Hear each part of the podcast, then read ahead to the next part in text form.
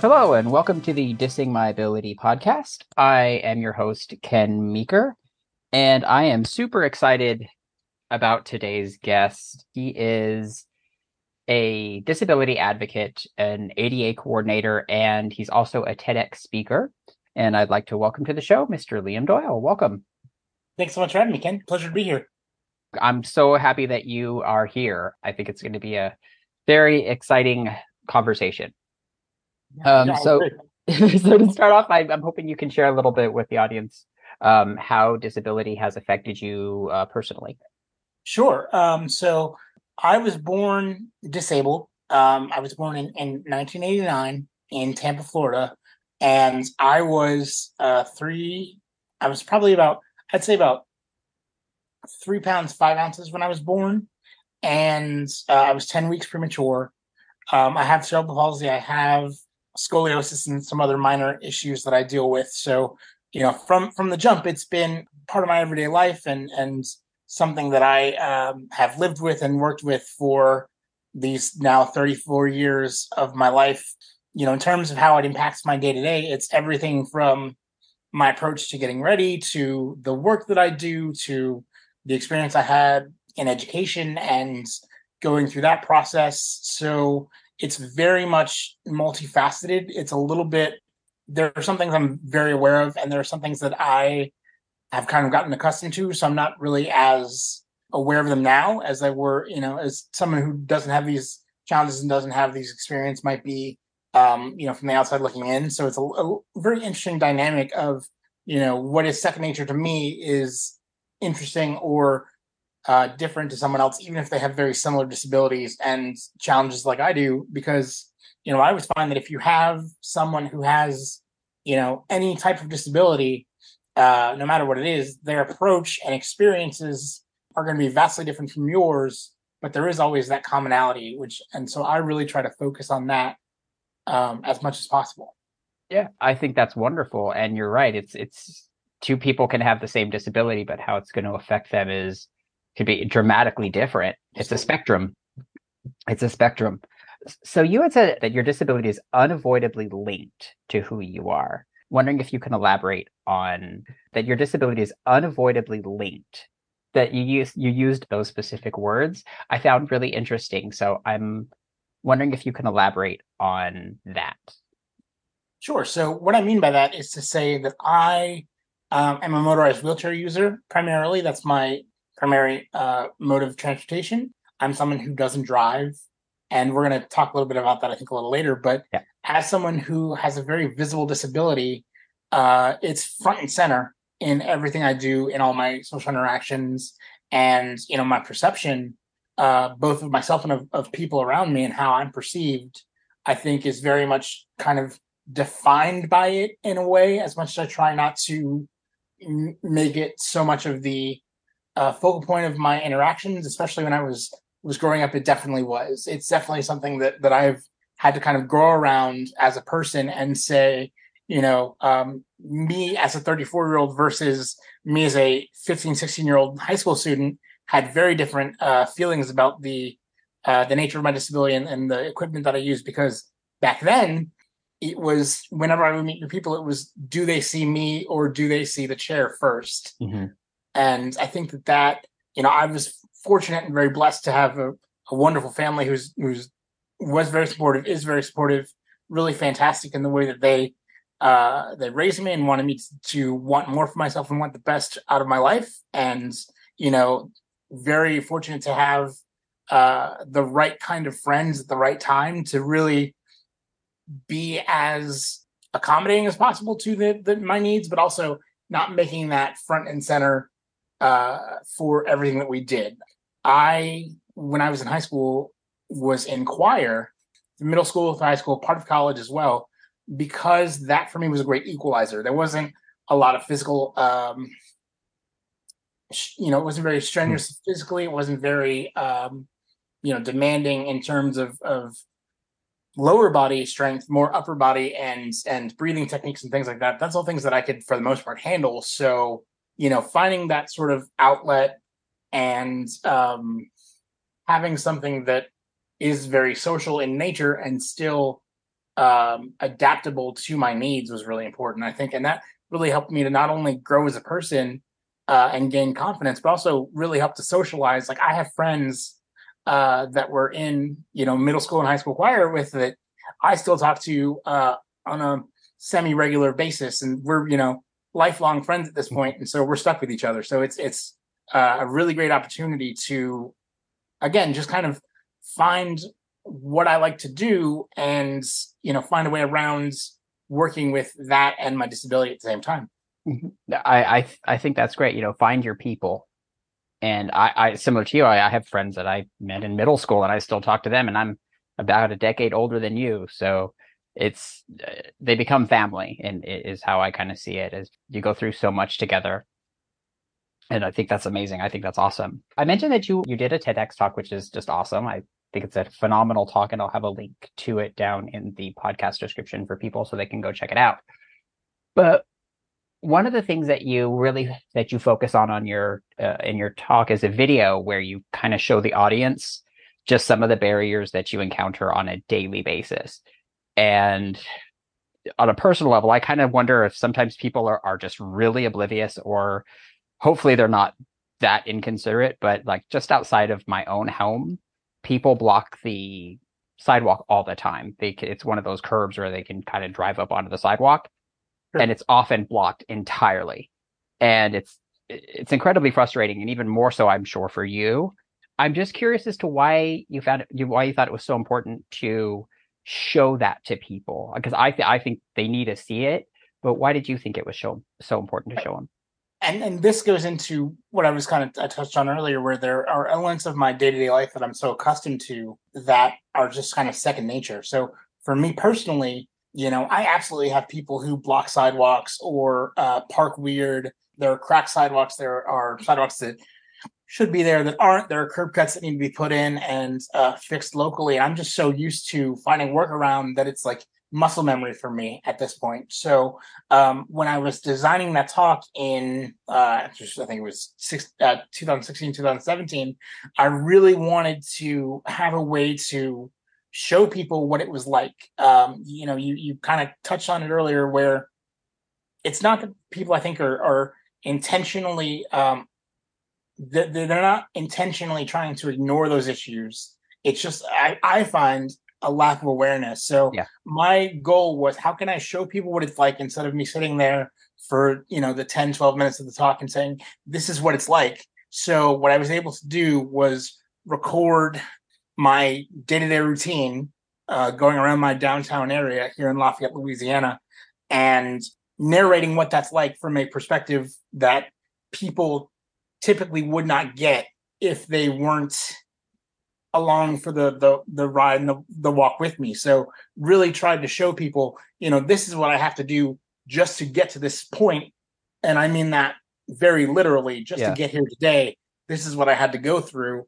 And um, you know, I think that was probably one of the best decisions I've ever made because it it really helped to illustrate the importance of when you're advocating how much of that is education based and how much of it is not only for the people that you're advocating for, but also for those people who are outside of the community that that don't have those experiences and don't know what it's like to say uh, have those challenges and, and how are they uh, impactful to even them. Mm-hmm. Uh, you know, if they're not in, because not everyone is in a wheelchair. And uh, like like I said earlier, everyone who, uh, you know, those who are have very different experiences. So I really wanted to find something that was universally understandable, and I think with that portion of the talk, I was able to to really bring that home. This is the Dissing My Ability podcast. We'll be right back after this short break.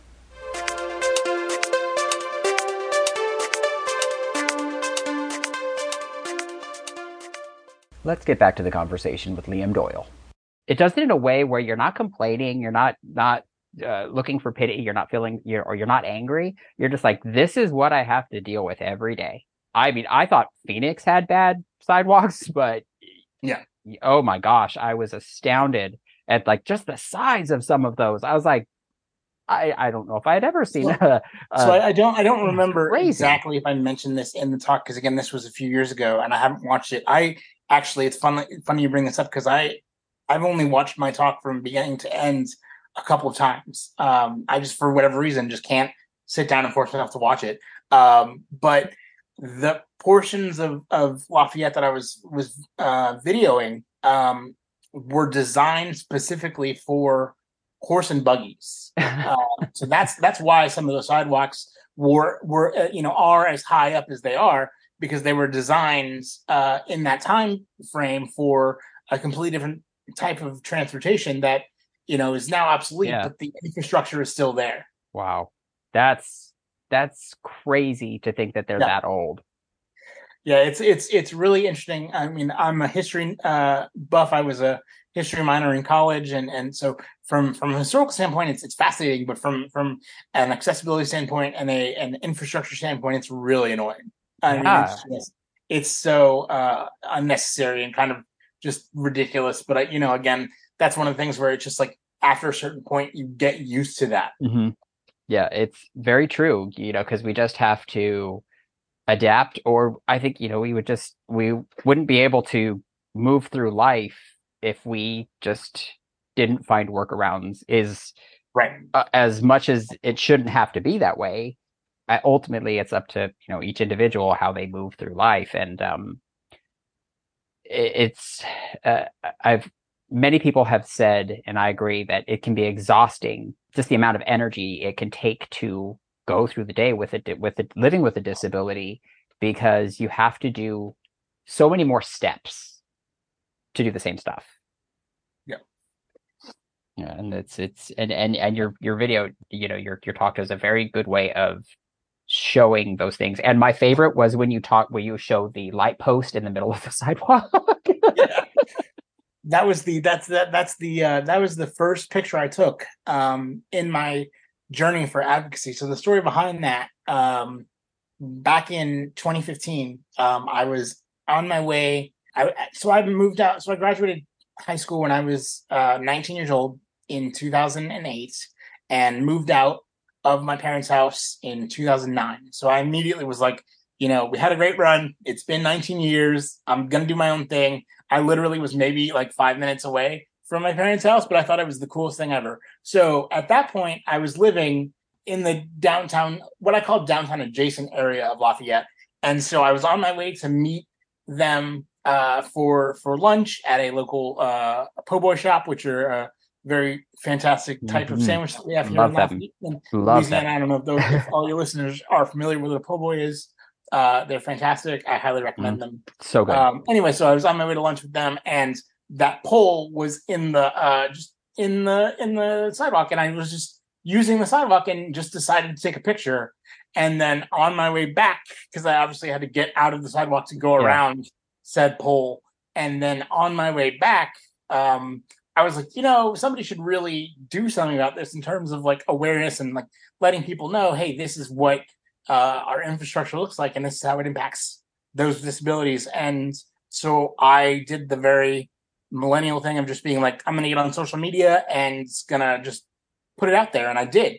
And I didn't use Twitter, I didn't use uh, Instagram, so by default it was Facebook for me. Mm-hmm. So I started on Facebook, and that really got my uh, you know, got a lot of traction and got some awareness out of it. And I was able to partner with the city and, you know, the rest is history. I've really got a passion for policy change and public awareness. And, you know, that's really how that started. So that, that one pole, which by the way is still there, uh, was is very pivotal to my my journey. Uh, it's it's I I couldn't when I saw it I knew it because I see it here all the time. Yeah, um, and I'm sure it's you know I'm it's probably all over the place where there's a you know a light pole or something else that's right in the middle of the sidewalk, mm-hmm. and it's like who decided it was a good idea to just stick this thing right here? It's it's it's astounding to me. It's great that you are taking the initiative and not waiting for somebody else to do it. You know, you're you're like, I'm not going to wait for somebody else to do it. I'm going to do it. And I well, think I'm gonna, that's I'm gonna, great. I'm going to stop you right there, and I'll correct you a little bit because okay. I had heard for years that I would be a good advocate, and um, I had heard for years that I would be uh, someone who would, would definitely have you know their voice heard, and and and is someone who is willing to speak up and, and be able to to articulate things very well. For years, for years and years and years and years, I did not because I assumed that there was someone else who mm-hmm. was was better or more suited for that line of work and, and sort of was you know it was not me but certainly someone else would take up a cause so i was aware of those issues but up until 2015 i hadn't done any real you know legitimate uh, advocacy for for uh, you know uh, anything of, of, note so i really um, kind of just just you know literally one day was just like I, I, went from not me to why not me and that mm-hmm. was a big shift and it wasn't really anything that i was just like I'm going to do this and see what happens. I think it was just like I started this project, so I might as well keep going. And I, you know, built traction, like I said. So it wasn't planned or anything. It's just like because even when I was um, meeting with these people and, and advocating, I also had the the perceived, I think, self-imposed barrier of I'm a college student, so who's going to listen to me? Because I was mm-hmm. at time, you know, at time I was at, at uh, my local community college, and then eventually I, I did finish my my bachelor's in, in 2021 and it just, you know, I had that perception of I'm in college, no one's going to take me seriously. And I had to get over that. And that was something that was self imposed because not that I was looking for a way out, but I just was, I was expecting that response. And, you know, I got the exact opposite where people wanted to hear from me and wanted to work with me. And so it was a real sort of reflective moment where it's like, yes, you can do all of these things. Um, you just have to figure out what it is you want to do mm-hmm. and how do you start small and build out. Mm-hmm. I, I, you, that, I think that's a great, a great way of kind of, you know, pointing out that, you know, you might meet some resistance and, and stuff like that when it comes to advocacy, but, you know, we all have to, I think you have to find your voice. It's not, you know, for, I don't think for very many people, it's just instantly there. Um, right and it's you know it can be hard to figure where do I start. And I know I, I, I the same thing for me. You know, when I encountered my vision loss was what the heck do I do? And something that I fell back on is, you know, I had a very successful career in insurance. So I knew a lot of things that most people don't know about how certain things work, like how the disability system works and how insurance works in a very deep way. So I could really get into it in ways a lot of people can't you know, so we take whatever, you know, whatever knowledge we have, whatever, but even with when it comes to advocacy and it's something that we've never done before, it's like, are they going to even pay attention to me? yeah. And, but I think what you highlighted is that they did listen. I think that's the part that need, you know, to focus on is our voices do matter. And we, and when we say something, we can really have an impact just to, to put yourself out there and to try. You know, I think that that's a good message. I think yeah, absolutely. And then the biggest the biggest tip I would give, and this is the one that I always give, is is you know start locally in terms of, and I don't mean necessarily in your hometown, but I mean like what motivates you. Um, mm-hmm. So the reason that I that I was in that area was because I lived nearby. The reason that I focused primarily on downtown was was twofold. The first of which is that it's the oldest part of Lafayette, so would have the most accessibility issues in terms of physical barrier removal, um, and you know needed the most attention. So it's like, why not? But also, I lived in the area, so I knew the issues very well. I knew the the ins and outs. I could weave in and out pretty easily. So it made it it made me a subject matter expert by default because not only am I focusing on an area that needs a lot of attention, but it's also my neighborhood. So I know where these issues are. I know how to identify them. And that leads you know credibility because when you're starting small and building up you want to have small wins because you know people like you said you're you're gonna say no and there were some pretty severe no's that i got uh, that almost derailed me but um, i think the majority of people want to they want to help and in my case they just it was something that they hadn't addressed yet so they didn't know where to begin mm-hmm. yeah and so so very early on, I adopted an approach of being um, very solution oriented. And I mean that both ways in, in, both finding a solution, but also being part of the solution and saying, mm-hmm. you know, here's an, a list of uh, issues. Now let me work with you to to help you um, identify and address them. And you know, especially from a government standpoint, that is so refreshing mm-hmm. because I always say that people don't call uh, you know your your local or state government when you're having a good day. It's when you have a problem and you want someone to fix it. And while that is understandable, we, I think oftentimes government, there is a, a uh, sort of natural um, us versus them mentality. Mm-hmm. Mm-hmm. And that, in my experience, has not been anything, you know, nothing further from the truth that I've experienced because we're all we're all community members ourselves and we all want the same things and we all want to um, better our communities and and make it be as inclusive as possible. And yes there are limitations to that but it's not because of lack of effort. It's just because of different circumstances that are you know too numerous to mention. So the mentality that that it's that it's they don't care about my issues is has not been my experience um, for the most part. And i think that's something to remember is that uh, when you're working especially with any kind of local local state federal you know policy maker, maker change maker they they're people too. And mm-hmm. it's very important. It's it's you a lot of times you forget that. And yeah. it's important to remember that. And quite frankly it's important to remind them that of that sometimes because they need it as well. You're tuned in to the dissing my ability podcast. I'm your podcast host ken meeker and i hope you will join us on part two of my conversation with the awesome liam doyle. Thank you for listening